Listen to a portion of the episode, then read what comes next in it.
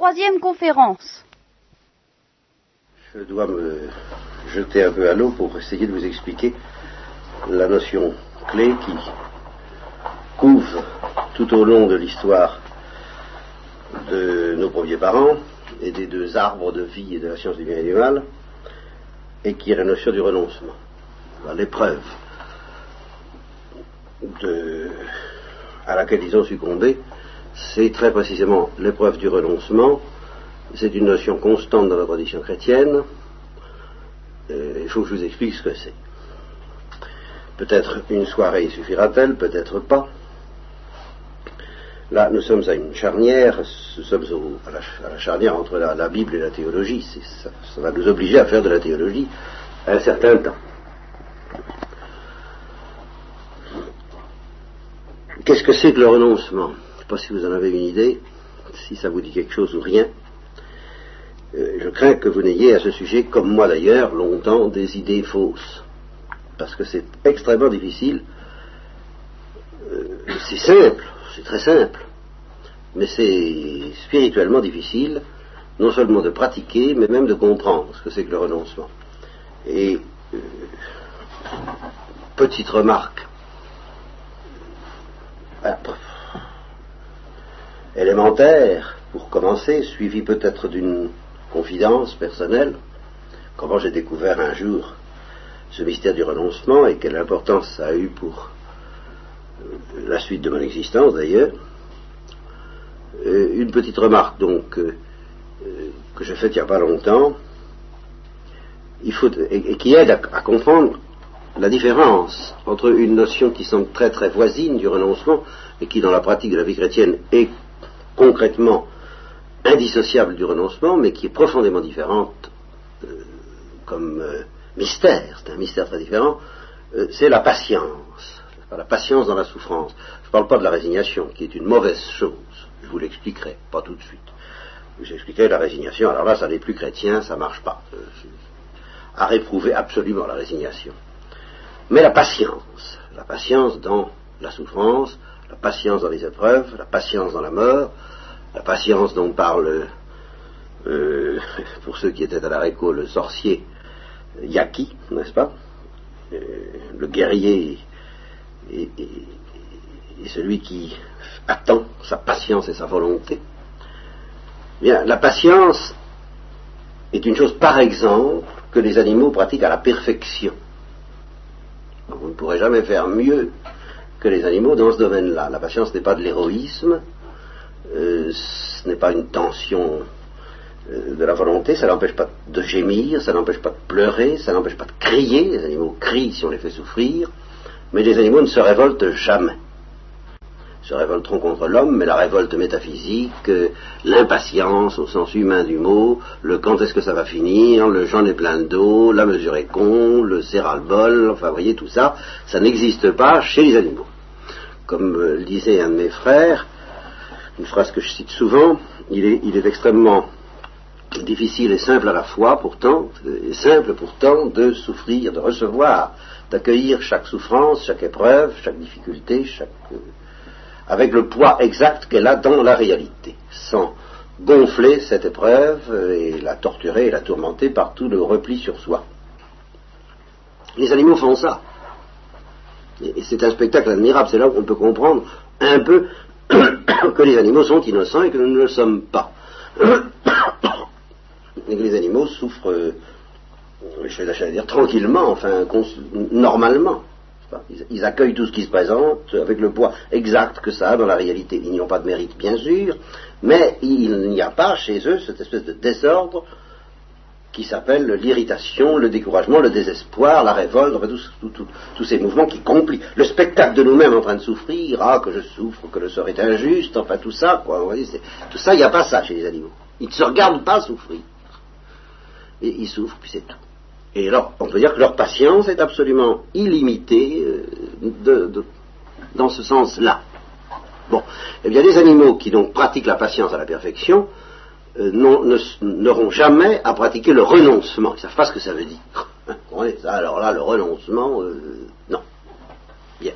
Et inversement, eh nos premiers parents auxquels Dieu a demandé le renoncement et qui n'ont pas su lui offrir ce renoncement, c'est ça que signifie en fin de compte l'histoire des deux arbres et du fruit défendu, eh bien, ce n'était pas une souffrance que Dieu leur demandait de supporter, ce n'était pas la croix, il ne demandait pas de porter la croix, que chacun, si quelqu'un veut être mon disciple, qu'il se renonce, oui, qu'il porte sa croix et qu'il me suive, bien Dieu n'a pas demandé à nos premiers parents de porter leur croix, il n'y avait pas de croix dans le paradis terrestre, il y avait au contraire des arbres euh, agréables, un redoutable, au moins celui de la science du bien et du mal, mais ce n'était pas crucifiant.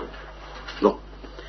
Donc il faut dissocier profondément, distinguer profondément dans notre esprit, quitte à unir dans la pratique, bien sûr, et pour mieux unir dans la pratique, euh, la patience et le renoncement. La patience, en gros, et pour déblayer le terrain, mais ça, c'est qu'une très très très grossière approche, ça concerne plutôt la souffrance, en effet, et le renoncement, ça concerne plutôt le bien. Renoncement, c'est une certaine attitude qui consiste à ne pas prétendre s'emparer d'un bien dont on a envie, en gros. Bon, alors, euh, ça, c'est une, introduction très bénigne. Euh, mais enfin qui vous montre qu'il faut quand même faire attention. Nous manipulons des choses délicates. Comment j'ai découvert le renoncement? Justement, je ne dis pas la patience, mais le renoncement, euh, bah, je, l'ai découvert en plein état de non-renoncement. Je, sais ce que c'est, comme tout à chacun, que de ne pas se renoncer, ou de ne pas renoncer à quelque chose. Je sais ce que c'est que de le vouloir passionnément, je sais ce que c'est que de désespérer de ne pas obtenir ce que l'on veut passionnément. Et euh, j'ai déjà raconté ça, je m'excuse auprès de ceux qui m'ont déjà entendu. C'était pendant la guerre et j'étais dans, un état de, fièvre particulièrement développé et du côté de 40, 40,5 moralement parlant, parce que j'étais aux antipodes de l'attitude du renoncement et j'ai pris le métro à la gare, à, la gare Saint-Lazare, le métro Saint-Lazare, dans la direction de, je voulais aller à Odéon en changeant à Sèvres-Babylone, pour ceux qui connaissent le métro parisien. Et c'est pendant, entre, Saint-Lazare et Sèvres-Babylone que ça s'est produit. Une espèce de, quelque chose d'assez indescriptible, que, je, le mesure aux effets, vous comprenez? Mais ce qui s'est passé, je ne peux plus le retrouver. Je ne peux pas vous dire ce que je sais, c'est que je n'étais plus le même à Sèvres-Babylone qu'à Saint-Lazare. Je suis entré à Saint-Lazare plein de fureur et de rapine, n'est-ce pas? Si vous voulez. Et j'ai pas eu de lumière extraordinaire, peux pas dire. En fait, tout au moins, je suis pas tombé de cheval, d'abord parce que je n'avais pas de cheval, et puis je n'ai pas eu une lumière qui, m'a rendu aveugle, mais à Sèvres-Babylone, euh, le mot renoncement, je l'ai prononcé, ça certainement.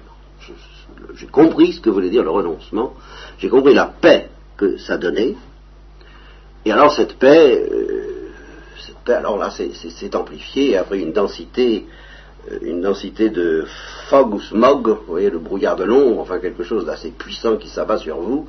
Euh, j'ai entrevu ce que c'était que la paix à ce moment-là, et puis le lendemain, j'ai recommencé à oublier, à, enfin, essayer de m'agiter pour retrouver comme quand on, s'agite dans un naufrage et puis qu'on sent passer une bouée de sauvetage, on dit tiens, ah oui, je l'ai saisi pendant cinq minutes et puis c'est reparti. Non.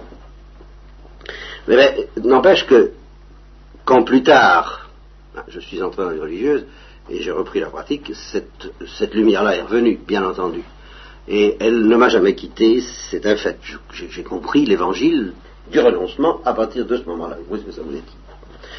Alors, euh, j'essaie d'expliquer doctrinalement, mais il est bon d'en avoir fait un petit peu l'expérience. Et c'est l'expérience d'une libération, c'est l'expérience d'une délivrance, c'est pas l'expérience d'une résignation. C'est pas ça du tout dont il s'agit. C'est pas. Non.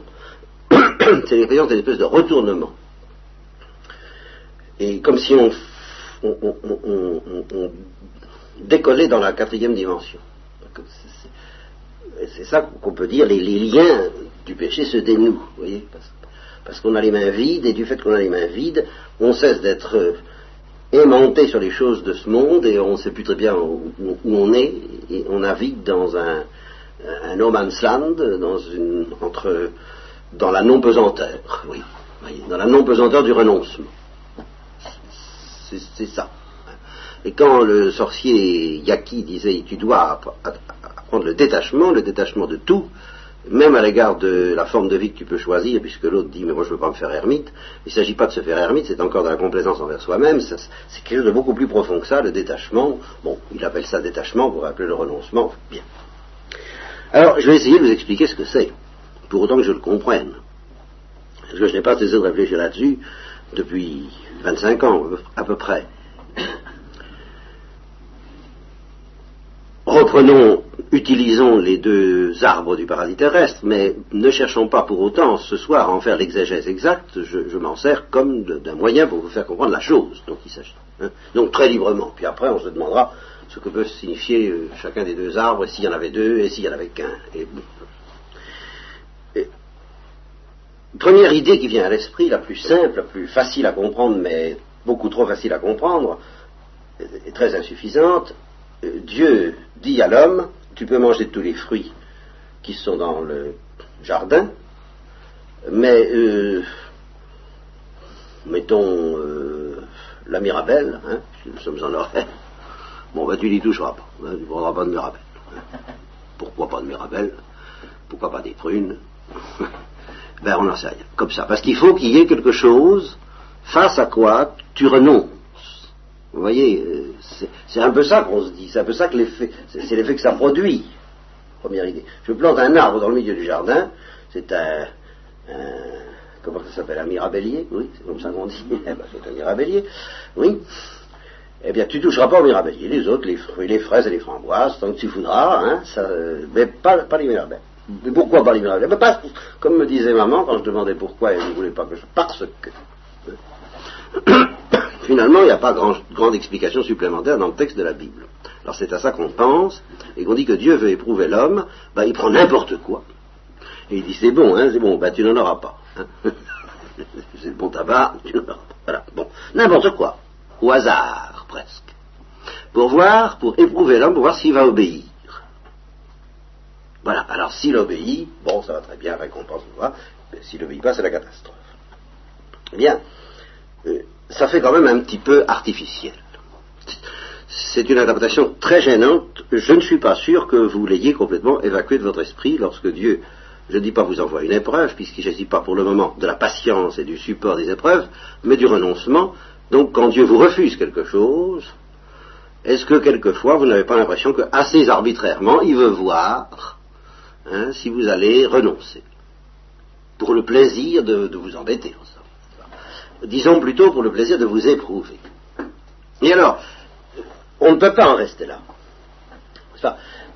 ceux qui sont tentés, c'est le premier, c'est le premier mouvement qu'on a de proposer cette interprétation, si on creuse un peu, eh on est obligé d'aller plus loin, et la plupart des docteurs chrétiens et des exégètes sont allés plus loin, et ils ont dit au fond, dans ce cas, dans ce cas, ça veut dire que le mirabellier n'est qu'un prétexte, et que la véritable tentation de l'homme, ce n'est pas la mirabelle ou la prune, mais c'est de décider par lui-même de ce qui est bon et de ce qui est mal pour lui.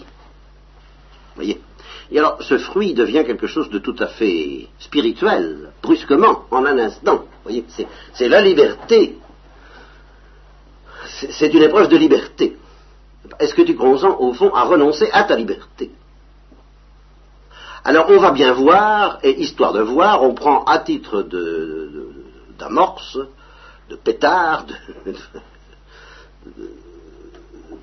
détonateur, on dit, ben, n'importe quoi, et puis, est-ce que, à propos de cette chose, qui n'est qu'un prétexte, tu vas consentir à renoncer à décider par toi-même du bien et du mal, ou est-ce que tu vas refuser ce renoncement? Et si tu vas vouloir décider par toi-même du bien et du mal. Vous voyez, ça évidemment c'est beaucoup plus profond. Euh, la tradition chrétienne s'est orientée dans ce sens-là. Seulement la tradition chrétienne s'est orientée dans ce sens-là, dans un certain euh, climat euh, théologique dont on fait un peu trop abstraction aujourd'hui et sur lequel moi j'éprouve le besoin d'insister. Si ce n'est pas très clair au début ce que je vous dis, ça le deviendra progressivement. Je vous demande un peu de patience, il faudra peut-être deux séances pour ça.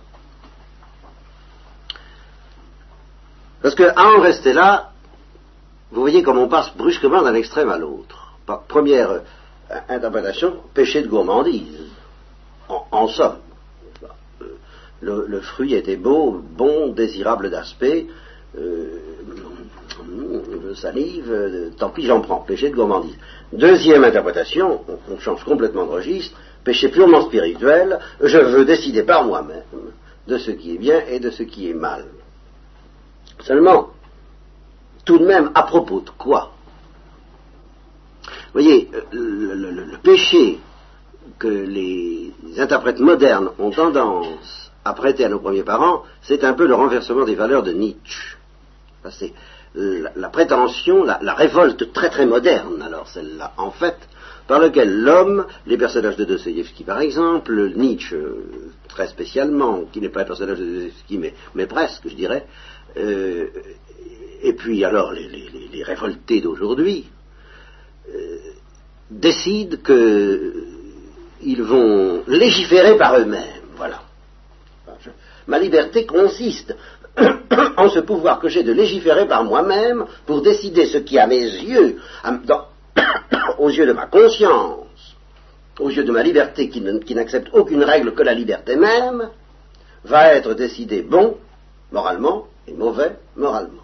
Voyez? Et dans le geste de, dans le diable et le bon Dieu de, Sartre, on jette une pièce de monnaie, l'acteur jette une pièce de monnaie en l'air pour dire je joue à pile ou face si je fais le bien ou le mal, c'est une manière de dire euh, je décide tellement bien moi-même, je n'accepte tellement pas que le bien et le mal me soient dictés par quelqu'un d'autre, que pour lui faire la nique à ce quelqu'un d'autre éventuel, qui voudrait me dicter bien et le mal, je tire à pile ou face de ce qui va être bien ou mal. Voilà. Je suis tellement maître de décider ce qui est bien et mal que je le tire à pile ou face. C'est pas tellement euh, de vouloir le décider par soi-même que de vouloir récuser d'une manière euh, aussi totale que possible, aussi méprisante que possible, quiconque viendrait euh, me présenter une obligation extérieure à ma propre liberté. Alors ça, moi, j'ai du mal à penser que ce fut le péché de nos premiers parents. Je ne vais pas pouvoir, pouvoir vous dire entièrement pourquoi ce soir, mais ce, péché de révolte, cette révolution, ce qu'on appelle la révolution, c'est un peu ça, qui est certainement un péché très moderne, qui est certainement un, péché très profond, qui est certainement un péché qui frôle, qui se rapproche, qui, est, comment est-ce qu'on dit, asymptotique. énervant l'hiver. Qui est asymptotique au péché des anges. Eh bien, nous le trouverons bientôt dans la Genèse, dans le texte de la Genèse. Nous le trouvons avec, mais pas avec nos premiers parents nous le trouvons avec un autre personnage passionnant sur lequel nous nous attarderons aussi longuement et qui s'appelle Cain. Alors là, oui, avec le croix, je crois que Cain est vraiment le père des révoltés. Ça, le, premier est le, le, modèle de tous les révoltés. Mais je ne crois pas que la notion même de révolte, je vous, expliquerai ce que c'est que la révolte, mais je ne peux pas vous l'expliquer tout de suite. Nous manquons d'éléments. La révolte dans le vide, comme ça, pour le plaisir de se révolter, ça j'y crois pas. je ne crois pas du tout que Dieu puisse dire à une créature, voilà, je te donne la liberté, et que ce simple fait que Dieu donne la liberté à une créature constitue une épreuve. Ça, je ne crois pas. Alors, il semble que je sois ramené au, au Mirabel, euh, il y a épreuve parce que cet usage de la liberté va être contrarié euh, devant une tentation. Autrement dit, ce que je veux dire, c'est qu'il faut qu'il y ait une autre tentation que la liberté elle-même. Il faut qu'il y ait quand même quelque chose qui nous contrarie, qui nous gêne, qui nous dérange. Je ne crois pas au vertige de la liberté pure, même chez les hommes. Alors, euh, si vous êtes tenté de penser ça, je ne veux pas discuter avec vous ce soir parce que je n'ai pas le temps, je vous dis simplement mes positions, les, explications viendront pour plus tard. Je ne crois pas que la révolte s'exerce dans le vide comme ça pour le plaisir de se révolter en face de quelqu'un qui nous fait rien de mal et qui ne nous soumet à aucune épreuve autre que celle de nous dire tu es libre. J'y crois pas. Alors en quoi consistait l'épreuve? Si c'est pas purement et simplement l'ivresse de la liberté, puisque je n'y crois pas, ça peut tout de même pas être simplement une mirabelle. Il faut qu'il y ait autre chose. Et alors cette autre chose, euh, c'est ça dont je parle depuis des, années et des années, mais avec le sentiment douloureux, sauf peut-être chez les contemplatifs et les contemplatifs, parce que euh, ils, ont, un peu plus l'habitude de, l'expérience de cette réalité, car il y a un autre mystère que celui du renoncement, qui justement est corollaire du renoncement, et en dehors duquel je ne peux pas vous parler du renoncement, et qui lui est justement un mystère de gloire. Et là, et l'espèce de paradoxe, ça, ça a l'air d'être un paradoxe à première vue, mais j'espère vous montrer que ce n'en est pas un, et que, que c'est très très solide ce que je vous dis, que ça tient si nous n'étions pas appelés à la gloire, il n'y aurait pas d'épreuve du renoncement. Voilà. Ça, je, parce que Dieu n'est pas fou, et parce que Dieu n'est pas sadique. Et que, supposons qu'on ne soit pas appelé à la gloire, bon, offrir à l'homme tous les arts du paradis, ça fait, pour voir s'il va obéir, hein Bon, pas digne de Dieu. Et d'autre part, pour un ange qui est très intelligent et pour nos premiers parents qui étaient intelligents, ça ne constituerait pas une tentation.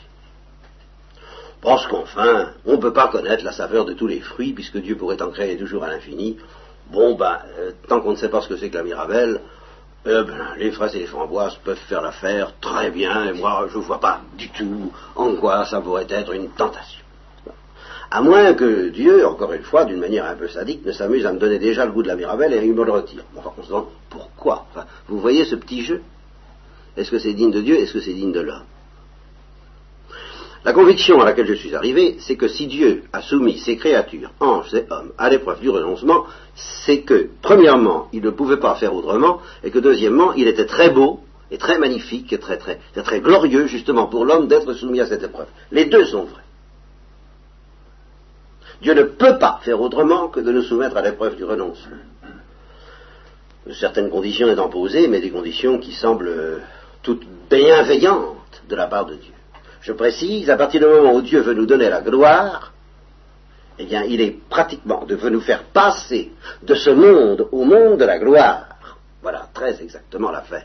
À partir du moment où Dieu nous invite à faire le voyage, qui nous permet de passer de ce que j'appelle le visage de Dieu qui ressemble à quelque chose, celui qu'on peut pressentir à partir des réalités de ce monde, pour pénétrer dans l'autre monde, celui du visage de Dieu qui ne ressemble à rien, alors là, Dieu est obligé de nous demander le renoncement.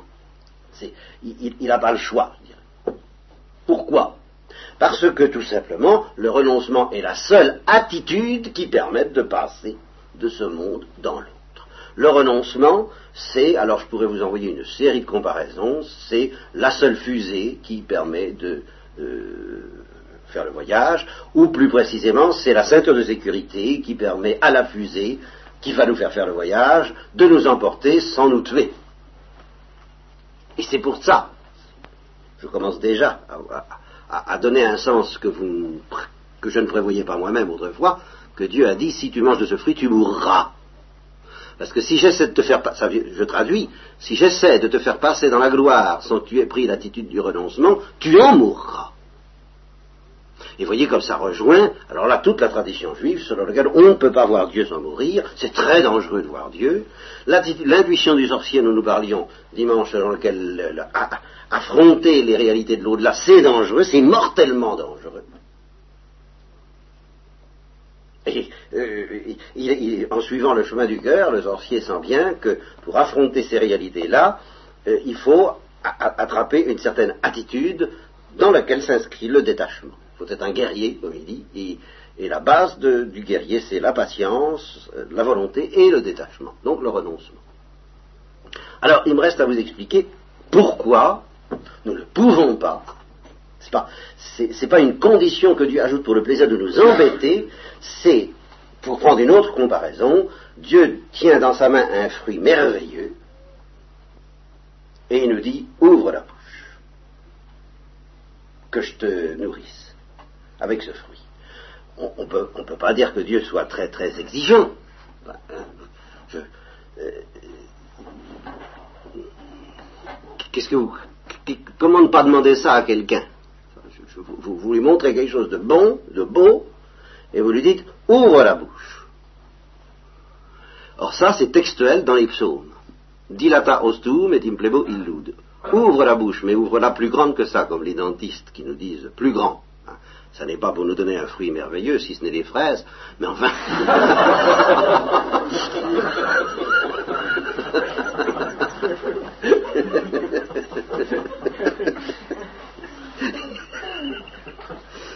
mais enfin, euh, c'est cette idée-là, et cette idée qui n'a l'air de rien, euh, je, voudrais que vous la reteniez, cette notion ouvre la bouche plus grand. C'est cette notion-là. Et alors là, je vais essayer de vous, montrer euh, que c'est une équation rigoureuse. Ouvrir la bouche plus grand, spirituellement parlant, égale se renoncer. Ou, inversement, se renoncer égale ouvrir la bouche plus grand, spirituellement parlant. Pourquoi? Je vais essayer de procéder par image, et puis nous définirons les choses avec plus de rigueur progressivement. Donc je reprends ce fruit qu'on vous met sous le nez, et qu'est-ce que vous faites? Ben, Vous ouvrez la bouche Ouais. Mais si vous ne renoncez pas, vous la refermez aussitôt. Vous faites ce mouvement-là. Non Je m'excuse de ne pas pouvoir le transcrire au magnétophone. Euh, n'est-ce pas? Mais enfin, c'est un mouvement par lequel, dans un premier temps, vous ouvrez, mais dans un deuxième temps, vous refermez. Et c'est ce deuxième temps qui est mortel par rapport à la gloire. Oui. Par rapport à ça, par rapport au visage de Dieu qui ne ressemble à rien, il ne faut pas qu'il y ait de deuxième temps. Donc il ne faut pas prendre. Ça change tout. Vous offrez un fruit. Euh, Dieu dit ouvre la bouche, il ne dit pas prends.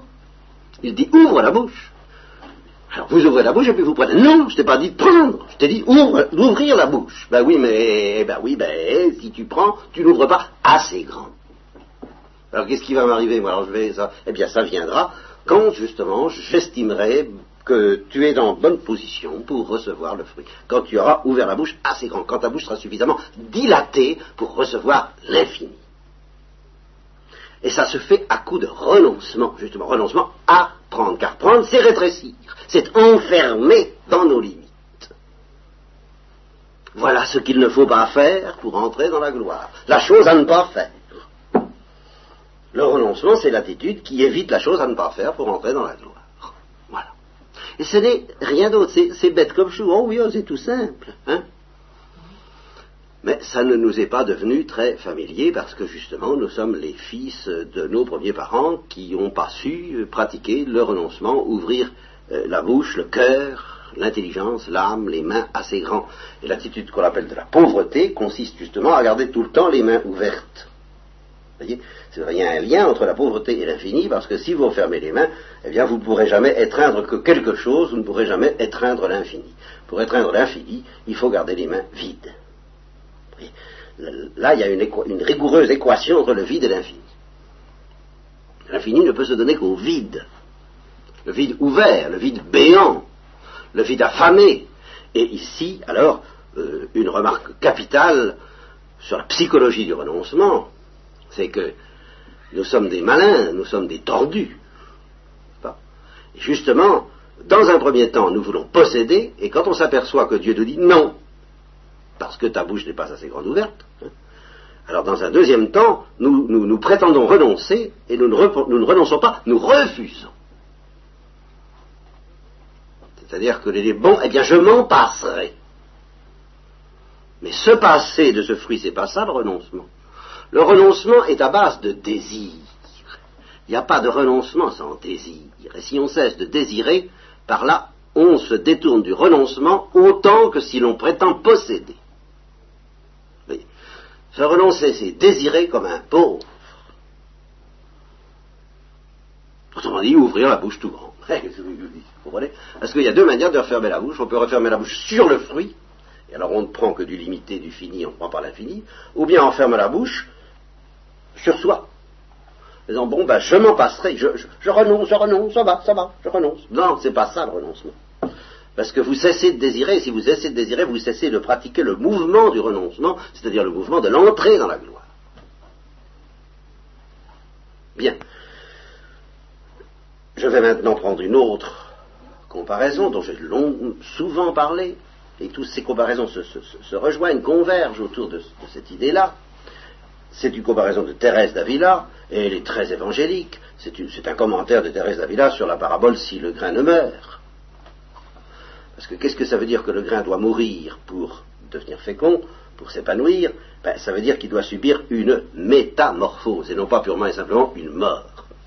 Il s'agit, comme nous l'expliquerons longuement par la suite, à partir de ce texte, parce que c'est ce texte qui est la base de ces, explications-là, il s'agit non pas de mourir de mort, ça c'est ce qu'on fait si on ne sait pas se renoncer, hein. on, meurt de la décharge électrique de la gloire parce qu'on ne la reçoit pas comme il faut, on meurt en sens qu'on retourne en poussière, c'est une décomposition, mais il s'agit de mourir de gloire. Mourir de gloire, qu'est-ce que ça veut dire? Ben, ça veut dire subir une métamorphose ou encore, selon un mot que vous m'avez souvent entendu prononcer ceux qui me connaissent, selon un holocauste. C'est passer à la casserole. C'est être possédé par un feu dévorant qui s'appelle la gloire, la lumière, l'amour de Dieu. Et c'est tout simplement passer d'une vitalité limitée, finie, telle que la vitalité humaine, à la vitalité infinie de Dieu, tout simplement. Eh ben, évidemment, on le sent passer. Ça s'appelle une métamorphose, ça s'appelle un holocauste. Et alors cette métamorphose, Thérèse d'Avila nous en offre une comparaison dans la biologie, dans les sciences naturelles, une comparaison dont le mystère biologique est peut-être élucidé par les savants d'aujourd'hui, ce qui m'étonnerait en tant que mystère que soit élucidé. Ils en ont étudié le comment, mais ils n'en ont certainement pas saisi le mystère même. Hein. Eh bien, c'est la métamorphose de la chenille qui devient chrysalide avant de devenir papillon. Eh bien, justement, la chrysalide, j'ai dit qu'il n'y avait pas de renoncement chez les animaux. Dans ce cas-là, il y en a. Seulement, ce n'est pas un renoncement libre, ce n'est pas un renoncement conscient ni volontaire. Mais donnez à lui, à cette chrysalide et à cette chenille, donnez-lui la conscience et la liberté, eh bien, elle va être soumise exactement à l'épreuve du renoncement, et vous allez comprendre pourquoi Dieu nous demande le renoncement. Tu es une chenille, ou tu es une chrysalide, je veux faire de toi un papillon, si tu te cramponnes à ce que tu es, je ne pourrai jamais te donner ce que tu n'es pas. Il faut mourir sous l'impact des ailes du papillon pour cesser d'être une chrysalide. Voilà, c'est ça le programme que je te propose, et si tu essaies de le, pratiquer toi-même, si, je, te, montre ce que c'est qu'un papillon et que tu, oh oui, oh, oh, oh, et que tu essaies par toi-même, ce sera désespérant, tu n'y arriveras jamais, tu ne peux pas. Le fini ne peut pas enfermer l'infini, mais l'infini peut enfermer le fini. Et voilà ce que je te propose, de te non pas de manger l'infini, mais de te laisser manger par l'infini. Et c'est exactement le mystère de l'Eucharistie dont saint Augustin dit, ce n'est pas nous qui mangeons le corps du Christ, c'est le corps du Christ qui nous mange. Voilà ce que c'est que le mystère eucharistique. Et ceux d'entre vous qui m'ont entendu expliquer euh, la parabole de la porte qui s'ouvre dans l'autre sens, et que je rappelle rapidement, celle de quelqu'un qui est pourtant un, laïc, qui euh, justement a été alléché par ce que j'appellerais le fruit défendu, mais vous comprendrez mieux pourquoi dans quelque temps, c'est-à-dire la gloire, c'est-à-dire au fond malgré tout l'arbre de vie, vous verrez comment je fais, comment je traficote un peu les deux arbres, n'est-ce pas, en un seul. En fin de compte, eh bien, euh, fasciné par l'arbre de vie, fasciné par la gloire, fasciné par la vie éternelle, fasciné par le royaume, euh, il a compris depuis des années, cet homme, que la porte qui s'ouvre dans la vie éternelle était là devant lui, et depuis sa jeunesse, il a foncé dedans de toutes ses forces pour la renverser, pour l'enfoncer, tête baissée, pan hein. Et tout en sachant, dit-il, que j'y arriverai pas.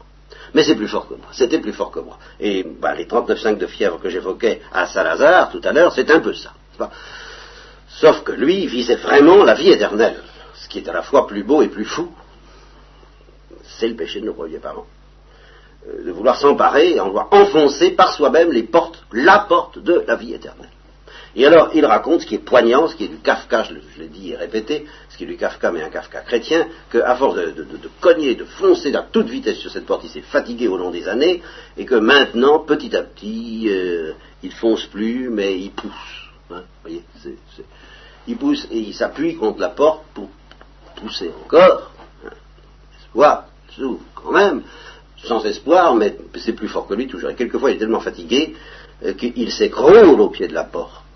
Mais que même une fois écroulé, eh bien, il pousse encore. Il pousse encore jusqu'au jour, dit-il, où je comprendrai ce que je sais intellectuellement, mais ce que mes nerfs, ou mon âme, ou mon cœur ne veut pas savoir, cette vérité que, je savais depuis le début, à savoir que la porte s'ouvre dans l'autre sens. Alors évidemment, c'est pour ça que Dieu est obligé de nous demander arrête de pousser, c'est-à-dire renonce-toi. C'est-à-dire renonce, mais en désirant. Ne tourne pas le dos à cette porte. Ne dis pas j'en veux pas, ne dis pas c'est trop beau pour moi, ne te résigne pas. Mais euh, simplement recule-toi de quelques centimètres. c'est tout ce que je te demande pour, me permettre de l'ouvrir, la porte. Moi Eh bien, ce même euh, auteur, si j'ose dire, ce même auteur ajoute aussitôt après, et euh, vous, comprendrez mieux maintenant le lien étroit qu'il y a entre les deux choses, il ajoute deux comparaisons à celle-là. Il dit, mon erreur fut de croire que j'étais dans la circonférence, enfin, ne pas comprendre que je ne suis qu'un point et que le point ne peut pas posséder la circonférence. C'est la circonférence qui possède le point. Je, suis dedans. J'ai voulu posséder, moi, point, la circonférence, au lieu d'être possédé par elle. Voilà le renoncement, c'est d'accepter d'être possédé au lieu de posséder. Je vous rappelle d'ailleurs un de nos frères, un frère euh, libanais, qui nous avait fait une petite conférence spirituelle dans le cadre des exercices oratoires que nous faisions en ce temps-là pour devenir des prédicateurs, eh bien, sur le thème avoir ou être, ou être eu, se, faire avoir. Et il expliquait que, ben, il avait déjà compris ça. La, seule manière de, réussir dans la vie spirituelle, c'est de se faire avoir. Ce qui, est aux, antipodes de ce que nous pouvons rêver au plan humain, évidemment. Au plan humain, on ne veut pas se faire avoir alors que la béatitude au plan spirituel, c'est de se faire avoir. Et alors, troisième comparaison prise par ce même auteur, euh, si un de l'herbe prenait, était prise du désir de devenir mouton, n'est-ce pas euh, eh bien, évidemment, il pourrait rêver d'évolution à la manière de nos, de, nos, auteurs modernes qui, d'herbe en arbre, en cèdre, en, de mutation en mutation chromosomique, et pourrait s'élever jusqu'au degré d'être de l'animal vers de terre, puis, euh, etc., jusque, en ayant quelques millions de siècles à sa disposition, peut-être euh, finira par devenir mouton en évoluant. Mais, remarque cet auteur, que l'herbe se laisse donc manger le mouton, par le mouton, elle sera parfaitement mouton deux heures après. Mais c'est exactement ça, le renoncement. J'y renonce. Et, je renonce, ça veut dire je renonce à être mouton, parce que je ne vais pas le devenir par moi-même, et je renonce à être herbe. Je renonce à tout.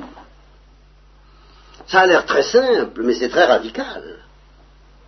Alors il faudra que je vous explique comment et pourquoi euh, dans la condition du paradis terrestre, renoncer aux fruits, disons, de l'arbre qui est au milieu du jardin, sans préciser pour le moment, eh bien pour l'homme, c'était vraiment renoncer à. Exactement comme la chrysalide, au moment où elle va devenir papillon, est obligée de renoncer à tout, parce qu'il va y avoir un instant critique, que j'appelle l'instant zéro, si vous voulez, où elle ne sera plus ni chrysalide, ni, ni papillon. plutôt, elle ne sera plus chrysalide, elle ne sera pas encore papillon. Elle ne sera donc ni l'un, ni l'autre. Rien. Et ce n'est pas de la souffrance, c'est du renoncement. Ça n'implique pas forcément la souffrance. La souffrance, c'est autre chose qui suit au fait de mourir de mort, qui suit au refus du renoncement. C'est le refus du renoncement qui entraîne la souffrance. Mais le renoncement n'entraîne pas la souffrance et n'implique pas la souffrance. Ça implique quelque chose qui est au-delà de la souffrance, qui, est une mort, mais une mort de gloire, une mort infligée par la gloire, une mort d'holocauste, une disparition dans la lumière et dans la gloire une dissolution de nos limites dans la splendeur, dans l'explosion de l'infini. Et, ceci se faisant justement non pas parce qu'on a envie d'exploser, ce qui serait bien orgueilleux et bien dangereux, mais parce que justement on se laisse dévorer par l'explosion divine.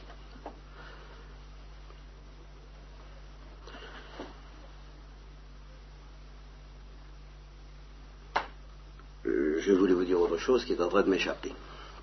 Toujours à propos de cette histoire de, de renoncement, oui. Euh, alors, tout à fait dans la pratique, justement. Quand Saint Jean de la Croix dit il faut apprendre à supporter les épreuves ordinaires, de façon à mériter de souffrir un jour davantage encore, c'est pas très encourageant. Parce qu'on se dit, euh, supporte les, épreuves ordinaires pour mériter euh, des consolations. Ou, ben oui, seulement les consolations, c'est pas les petites consolations à la mesure humaine. Ce sont des consolations qui vont réclamer qu'on ouvre la bouche dans des proportions telles que ça va être un immense déchirement de supporter cette dilatation. La dilatation, ça fait mal. Ça fait mal. Ça fait mal quand on se défend contre elle. Quand on ne se défend pas contre elle, je ne peux pas dire que ça fait mal parce que, selon une formule sur laquelle je reviendrai souvent et que j'ai déjà prononcé souvent, la suavité l'emporte. La suavité l'emporte parce que c'est sous la pression même de l'infini qu'on se laisse dilater. Bon, seulement dans le contexte concret où nous sommes, où il y a des souffrances, parce qu'il y a des péchés, parce qu'il y a eu le refus du renoncement, parce que nous connaissons cette misère, non pas d'être obligés de nous renoncer, mais de ne pas savoir nous renoncer. Voilà la, la misère humaine, voilà la croix, voilà porter sa croix. C'est justement accepter d'être incapable de se renoncer. Ça, c'est le mystère de la rédemption dont je vous dis qui dépasse de beaucoup ce que le sorcier pouvait nous apprendre. Le sorcier, il a compris que, la loi de, la béatitude, c'est le renoncement. Mais le mystère de la rédemption, il ne pouvait pas le comprendre. Il ne faudrait même pas trop lui en demander. Hein. Bon, alors Saint Jean de la Croix, parlant dans ce contexte de la rédemption, dit euh, oui, si on accepte de souffrir euh, à la taille humaine les choses, les choses de la vie humaine, le poids du jour et la chaleur, si on est généreux à supporter ces épreuves, on méritera ben, de souffrir davantage encore. Et Thérèse de l'Enfant Jésus était tellement fascinée par cette parole qu'elle la portait constamment sur elle. Ça fait, on se dit, mais comment a-t-elle pu faire pour être encouragée par une parole pareille? C'est pas encourageant du tout. Alors, c'est pour ça que je vous propose de transposer, de vous dire, c'est pas tellement une question de quantité de souffrance ou d'intensité de souffrance, c'est une question de dimension, de troisième dimension dans euh, la souffrance, dans la situation où nous sommes. Et c'est pour ça que je transpose cette formule en termes de pauvreté, ou si vous voulez, de renoncement. Il est bon de s'entraîner à subir les déceptions, les échecs, les se faire avoir, les appauvrissements de la vie, de façon à mériter d'être un jour plus pauvre encore. Et je m'explique, il est bon d'apprendre à accepter de n'être qu'un pauvre homme et de porter sa croix lamentablement, c'est ça, être un pauvre homme, c'est de consentir à porter sa croix lamentablement sans se tromper avec des consolations plus ou moins spirituelles ou plus ou moins matérielles, mais qui font toujours de nous des riches. Malheur à vous les riches parce que vous avez reçu votre consolation. C'est ça, évitez de recevoir des consolations. Donc consentez à cette pauvreté d'être une pauvre chenille ou, une, hein, un pauvre, pauvre bon gros homme imbécile de pêcheur, quoi. Enfin, vous voyez, c'est ça, d'être pauvre, d'être pauvre, pauvre type, quoi. Vous voyez? Et vous obtiendrez comme récompense cette pauvreté extraordinaire de ne même plus être un homme pécheur et pauvre et lamentable, mais de n'être plus rien du tout, c'est-à-dire de mourir sous l'impact de la gloire. Voilà ce qui a été proposé à nos premiers parents, et voilà ce que le serpent, c'est-à-dire le démon, qui avait déjà refusé, lui, en pleine lucidité, a réussi à les convaincre de ne pas faire. Alors évidemment, il est difficile de comprendre comment dans la lucidité qui était la leur, dans le, difficile de comprendre. Et, là, là j'hésite, vous voyez, j'hésite à me lancer. Parce que si je me lance là-dedans, alors j'abandonne définitivement la Bible pour me lancer dans des abîmes. Enfin, définitivement, non, non. Mais pour me lancer dans des abîmes théologiques, le péché de l'ange, et, comment parler vraiment du péché de l'homme euh, si je n'ai pas d'abord parlé du péché de l'ange, qui lui s'est accompli en pleine lucidité. Disons, très rapidement, que pour l'ange, ce qui n'a pas passé, euh, c'est pas la gymnastique que ça représente, mais c'est l'humiliation que ça représente. Euh, oh, je n'ai pas le temps d'expliquer tout ça à fond, mais vous vous rappelez peut-être que je vous ai parlé de la mort d'un PDG de Paul Misraki. Et dans le dialogue final, M. de Garanville dit à l'ange, alors à l'ange, mais à l'ange, au bon ange, n'est-ce pas, euh, qui lui propose de s'humilier, de demander pardon, c'est-à-dire au fond de se pour entrer dans la vie éternelle, M. de Garanville dit non, je n'accepte pas, ce serait trop commode. Eh bien, le mystère, l'abîme paradoxal du péché de l'ange, c'est que je crois que son objection, ça a été de dire c'est trop commode, c'est pas digne de moi. C'est trop, trop, lamentable. Euh, ne plus être même un ange, des prouesses euh, d'amour, tant qu'on voudra, mais des prouesses. Mais n'être plus rien, pas même ça, c'est trop commode. Non, vraiment. Voyez Et ce c'est trop commode a pris une densité terrifiante dans la pensée, dans l'esprit de l'ange, jusqu'à ce qu'il dise euh, non. Je ne servirai pas, je ne communiquerai pas, je ne me laisserai pas, je n'ouvrirai pas la bouche, c'est trop commode. Et pourtant, tout ce que je vous ai raconté semble évoquer que ce n'est pas si commode que ça pour l'homme. Et alors, pour l'homme, ça n'a pas pu être tout de même un péché aussi, aussi, aussi spirituel, intelligent, méprisant. Je dirais que le démon a réussi, vous voyez, c'est là le... Ce que, l'ange comprend très bien, c'est ceci, et c'est ça que je me tue à essayer de vous faire comprendre, et que j'ai bien du mal, forcément, puisque vous êtes des hommes, nous sommes des hommes, alors on a du mal à comprendre ça, l'ange comprend très bien.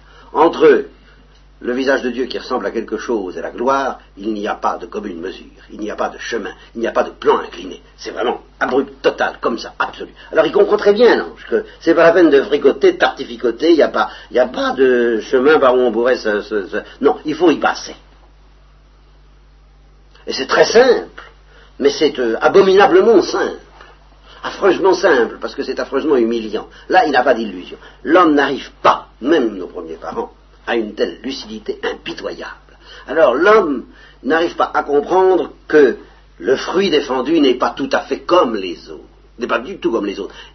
Il essaie tout de même de se dire que ma foi peut-être c'est pas si redoutable que ça, et que peut-être ça peut faire l'affaire comme les autres, que peut-être il n'est pas nécessaire de s'aplatir et de renoncer, et que peut-être si on essaie de s'en emparer, ça sera peut-être pas si catastrophique que ça, et c'est ce que, voyant que sa nature est prête à encaisser ce genre d'illusion, le serpent lui suggère, et c'est ce que Dieu permet que le serpent lui suggère, parce qu'il faut qu'il y ait une épreuve.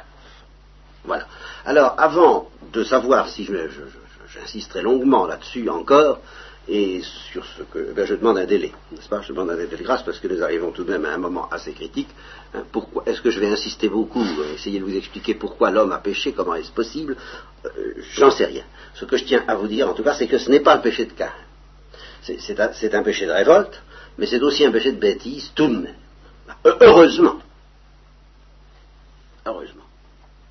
Alors, je ne sais pas si je l'analyserai beaucoup plus, mais une fois qu'il sera analysé, que cette analyse soit considérée comme terminée ce soir ou que je la prolonge la prochaine fois, alors nous reviendrons au texte et nous aborderons aussitôt après la faute, eh bien, le mystère du châtiment, qui, est, qui lui est également très complexe, très passionnant, et pour lequel nous aurons besoin de regarder cette fois le texte de beaucoup plus près, encore que pour celui euh, des deux arbres.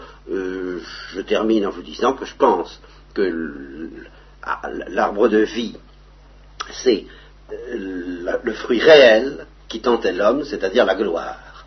Et l'arbre de la science du bien et du mal, c'est plutôt, à mon avis, un arbre symbolique. C'est pour ça que tous les deux sont au milieu du jardin. C'est à propos de ce fruit qu'est la gloire, c'est cette initiation que l'homme va connaître du mystère du bien et du mal s'il décide de s'emparer par lui-même du fruit de la gloire. Alors il va faire en effet une expérience singulière, l'expérience de la liberté en révolte. Cette expérience-là, il ne sait pas ce que c'est. Il ne sait pas ce que c'est tant qu'il n'a pas péché. Et ça, le serpent, à ce point de vue-là, ne le trompe pas. Il lui dit, tu seras, tu connaîtras le bien et le mal. C'est vrai. Mais Dieu l'avait prévenu, tu connaîtras la mort, et le serpent lui dit, tu ne mourras pas, et alors ça, c'est faux. Voyez alors, je, parce que les exégètes ont hésité, est-ce que l'arbre de la science du bien et mal est symbolique, ou est-ce qu'il est réel Je serais tenté de dire il est symbolique, mais l'arbre de vie est réel, et c'est à propos de l'arbre de vie que, si on peut dire, l'arbre de la science du bien et du mal, arbre symbolique, a tenté l'homme, tenté de se décider par lui-même de s'emparer de la gloire, ou du fruit qui était pour lui l'amorce du désir de la gloire. J'ai conscience que tout ça, euh, Enfin bref, ne nous attendrissons pas sur nous-mêmes, soyons un guerrier yaki, et euh, remettons donc ces entretiens la prochaine fois, soit, pas mercredi prochain,